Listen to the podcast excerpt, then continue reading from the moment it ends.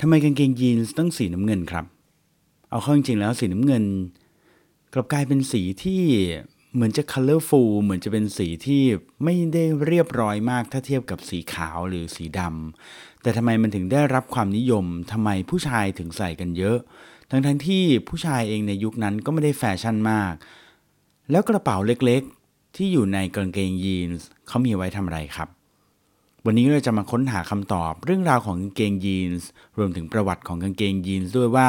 ทำไมมันถึงดัง และทำไมมันถึงต้องถูกสร้างขึ้นมาให้มันมีลักษณะแบบนี้ กับดีไซน์ยูโดนสี EP ที่ 17ทำไมกางเกงยีนส์ต้องสีน้ำเงินครับ วันนี้อยู่กับผมเก่งสิทธิพงศ์สิทธิไม้เกษมนะครับแล้วก็กับดีไซน์ยูโดนซี EP ที่ 17 นะครับ วันนี้เราจะมาคุยกันในเรื่องของกางเกงยีนส์กัน เนาะจริงๆ เรื่องของเกงยีนเนี่ยมันเป็นต้องบอกว่ามันเป็นกางเกงที่ผมคิดว่าในรุ่นเราเนี่ยเกิดมาเนี่ย มันต้องได้ใส่ทุกคนอยู่แล้วนะตั้งแต่เราเกิดมาตัวเล็ก ๆ เราก็เห็นกางเกงยีนแล้วนะครับ ผมเองก็ได้ใส่กางเกงยีนตั้งแต่เด็ก ๆ แล้วนะครับ แต่ว่ามันมาเป็นสิ่งที่ทำให้ผมเนี่ยมาฉุกคิดได้ก็เมื่อวันก่อนนี้นะฮะก็เพิ่งมานั่งสังเกตว่า อืมทำไมกางเกงยีนต้องสีน้ำเงิน ประเด็นก็คือผมกลับคิดว่าไอ้สีน้ำเงินของกางเกงยีนส์เนี่ยมันก็ไม่ใช่สีที่เรียบร้อยด้วยนะ ถ้าลองมานึกดูดีๆครับ ผู้ชายเนี่ยโดยเฉพาะผู้ชายในสมัยก่อนเนี่ยนะฮะเขาก็ต้องคิดนะว่าอืมการจะแต่งตัวเนี่ยมันต้องมีความแมน มีความเป็นผู้ชาย มีความแข็งแกร่ง มีความอะไรอย่างเงี้ย การที่ใส่กางเกงสีสี มันไม่แฟชั่นไปหน่อยหรอ ผมไมาคิดถึงว่า แล้วถ้าเกิดมันไม่ใช่สีน้ำเงินล่ะ สมมติมันเป็นสีเหลืองล่ะ หรือว่ามันเป็นสีน้ำตาล หรือว่ามันเป็นสีแดงเลือดหมูหรืออะไรแบบนี้มันก็เป็นโทนเดียวกันกับแบบ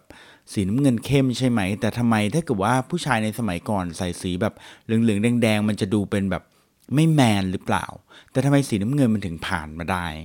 มันก็เลยทำให้ผมมานั่งคิดถึงเรื่องของกางเกงยีนแล้วก็เป็นที่มาของ EP ในวันนี้นะครับของ Design You Don't See EP ที่ 17 เนี่ยนะฮะ ดังนั้นวันนี้จะมาเล่าเรื่องกางเกงยีนให้ฟังครับ ผมก็ไปค้นเรื่องราวของเกงยีนมานะ เอาง่ายๆคือผมคิดว่าเรื่องของเกงยีนเนี่ยคุณคงอาจจะได้ยินมาบ่อยแล้วนะครับ แต่วันนี้อาจจะรีแคปให้ฟังนะว่ากางเกงยีนจริงๆมันกำเนิดเมื่อไหร่ครับกำเนิดประมาณเป็นร้อยปีผ่านมาแล้วนะครับ โดยกางเกงยีนตัวแรกเนี่ยถูกสร้างขึ้นในปี 1873 นะครับ ก็ย้อนกลับไปเป็นร้อยกว่าปีแล้วนะครับ ร้อยประมาณเท่าไหร่ร้อยสี่สิบได้เนาะร้อยสี่สิบร้อยห้าสิบปีได้นะครับ 1873 นะครับ โดยกางเกงยีนส์ตัวแรกให้ถ่ายครับทำโดยคนชื่ออะไรครับ น่าจะถ่ายไม่ยากเนาะ Levi Strauss นะครับ ก็ชื่อกางเกงยี่ห้อ Levi ของเรานั่นแหละนะครับ เพียงแต่ว่าในช่วงแรกที่นาย Levi Strauss เนี่ยเข้ามา ซึ่ง Levi Strauss เนี่ยเป็นคนเยอรมัน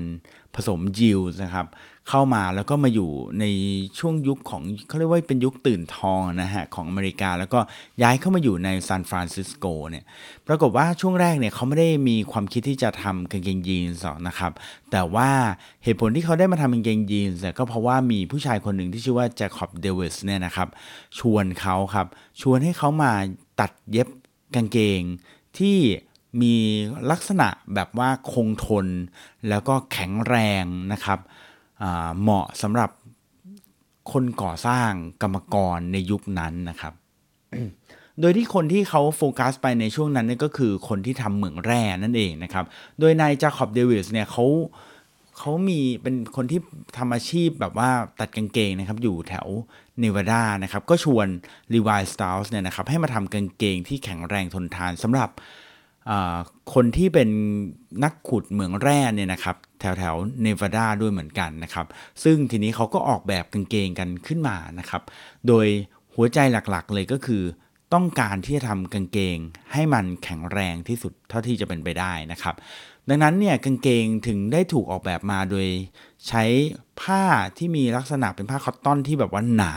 นะครับ แล้วก็แข็งแรงนะครับ แล้วก็มีการใช้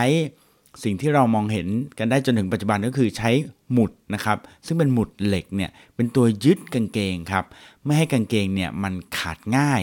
นะครับ ถ้าเกิดว่าเทียบในสมัยก่อน อาจจะมีการใช้ตัวเป็นการเย็บผ้าอะไรอย่างเงี้ยนะครับ ซึ่งมันทำให้ขาดง่ายใช่ไหมทีนี้เขาก็ใช้หมุดยึดตัวกางเกงครับทำให้กางเกงเนี่ยแข็งแรงทนทานไม่ขัดง่ายนะครับ ซึ่งไอ้หมุดเนี่ยมันก็ยัง มีอายุยืนยาวมาจนถึงปัจจุบันนี้นะครับที่เรายังเวลาเราใส่ยีนส์เนี่ยนะครับก็ยังมีหมุดอยู่ ถามว่ามันใช้งานจริงไหมมันก็ใช้งานได้แหละนะครับเพียงแต่ว่าปัจจุบันนี้มันเหมือนกับกลายเป็นซิกเนเจอร์ของกางเกงยีนส์ซะมากกว่าแล้วนะครับนอกจากหมุดแล้วเนี่ยจริงๆแล้วมันมีความลับอยู่อย่างหนึ่งนะฮะที่ผมไปอ่านมาเขาบอกว่าไอ้หมุดเนี่ยนะครับมันไม่ได้มีเฉพาะตรงตรงส่วนของ กางเกงที่เราเห็นตรงด้านหน้าแล้วก็ตรงกระเป๋าเท่านั้นนะครับ แต่มันยังเป็นหมุดที่จะต้องอยู่ตรงด้านหลัง ตรงกระเป๋าด้านหลังของกางเกงยีนส์ด้วยนะครับ ซึ่งพอมันอยู่ตรงด้านหลังแล้วมันมีปัญหาอะไรครับ มันก็มีปัญหาตรงที่เวลาเขาไปนั่ง นั่งตามที่ต่างๆ เนี่ย มันก็อาจจะเจ็บก้นได้ หรือบางครั้งเนี่ยพอไปนั่งตามที่ต่างๆ แล้วเนี่ย ไอ้หมุดพวกนี้มันอาจจะไปขูดกับพื้นผิวที่เขาไปนั่งด้วยนะครับ เห็นเขาบอกว่าในยุคนั้นเนี่ยมีการผลิตกางเกงยีนรุ่นหนึ่งขึ้นมา ซึ่งเป็นรุ่นที่เรียกว่า Red Tab นะครับไอ้ Red Tab เนี่ยที่ว่าดังๆ มาจนถึงบัดนี้เนี่ยมีต้นกำเนิดจากการที่เขาสร้างแท็บตัวนี้ขึ้นมาเพื่อที่จะ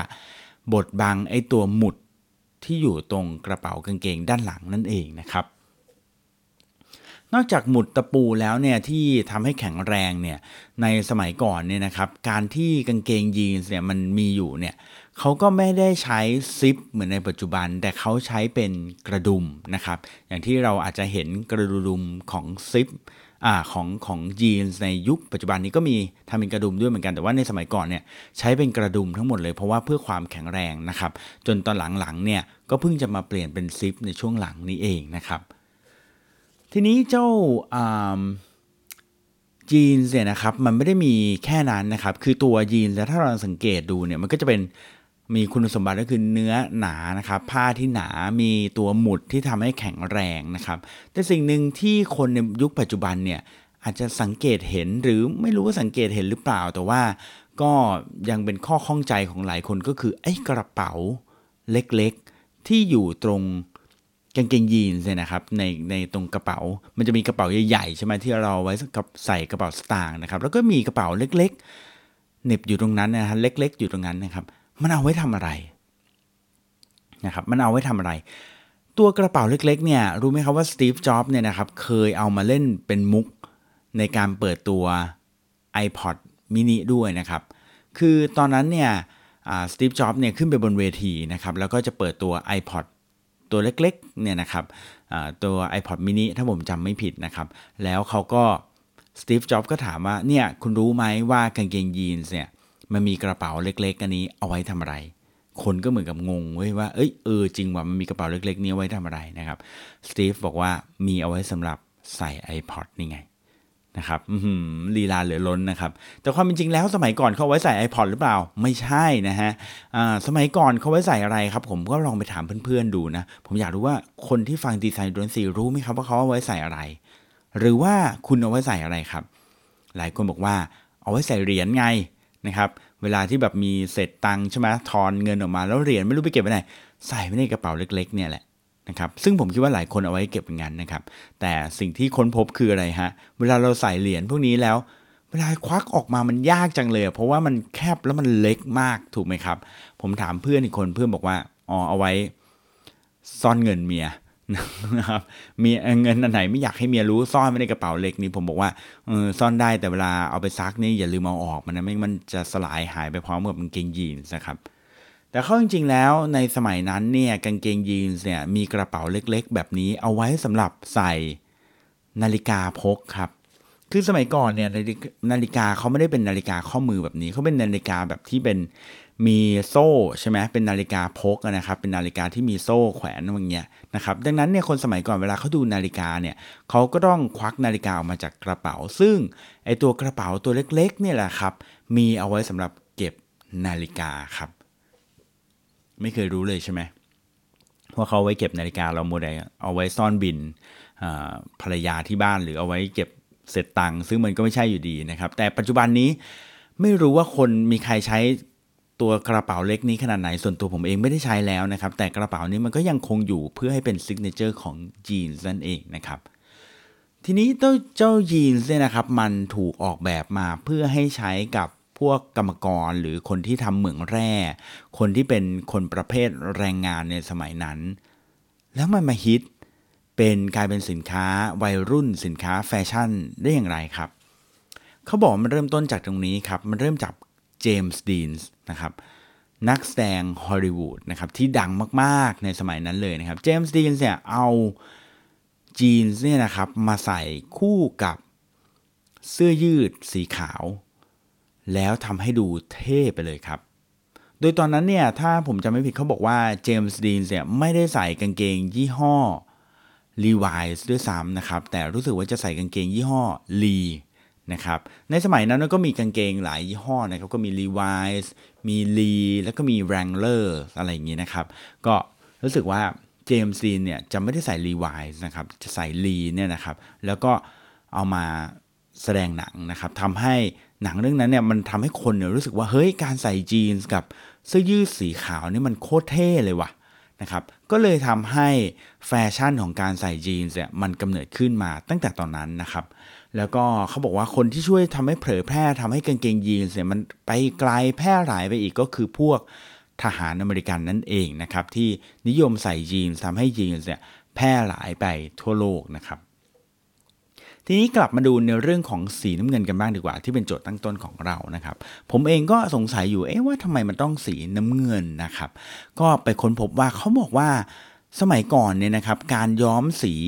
ผ้าเนี่ยนะครับ มันไม่ได้เป็น แบบเคมีแบบที่เราย้อมสีกันในปัจจุบันนะครับ แต่ว่าเขาต้องย้อมสีผ้าจากสีธรรมชาตินั่นเองนะครับ ซึ่งสีที่สามารถติดทนนาน แล้วก็เป็นสีที่เขาเรียกว่าเป็นราชาแห่งสีย้อมเลยเนี่ยนะครับ ก็คือสีครามนั่นเองนะครับ หรือที่เขาเรียกว่า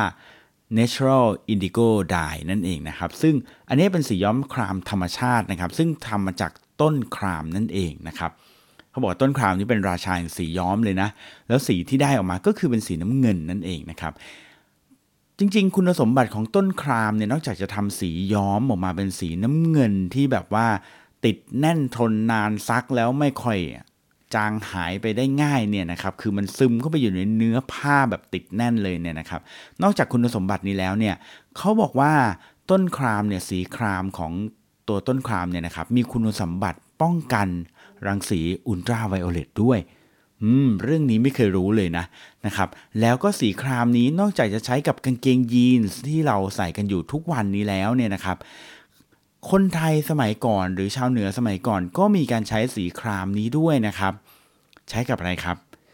ใช้กับเสื้อมอหอมนั่นเองครับอืม สีครามนี้มีประโยชน์มาก ๆ นะครับ และนี่คือเหตุผลว่าทำไมจีนส์ ถึงต้องเป็นสีน้ำเงิน แล้วสีน้ำเงินของกางเกงยีนส์ก็เลยกลายเป็นสัญลักษณ์ของความแข็งแรงของกางเกงที่แข็งแรงสามารถใช้ได้นานทนทาน จึงเป็นที่มาของโลโก้ของ Levi Strauss ในยุคแรก ๆ ด้วยนะครับ ที่เป็นรูปม้าสองตัว หันหน้าออกจากกัน โดยพยายามดึงกางเกงยีนส์ตัวหนึ่งอยู่นะครับ แล้วก็เป็นภาพให้เห็นว่าขนาดม้าสองตัว พยายามดึงกางเกงยีนส์เนี่ยยังไม่สามารถที่จะทำให้กางเกงยีนส์ขาดได้เลย และนี่คือเรื่องราวของกางเกงยีนส์กับดีไซน์ยูโรนซี EP ที่ 17 ทำไมยีนส์ต้องสีน้ำเงิน กับผมเก่งสิทธิพงศ์สิริมาเกษม แล้วพบกันใน EP หน้าสำหรับวันนี้ สวัสดีครับ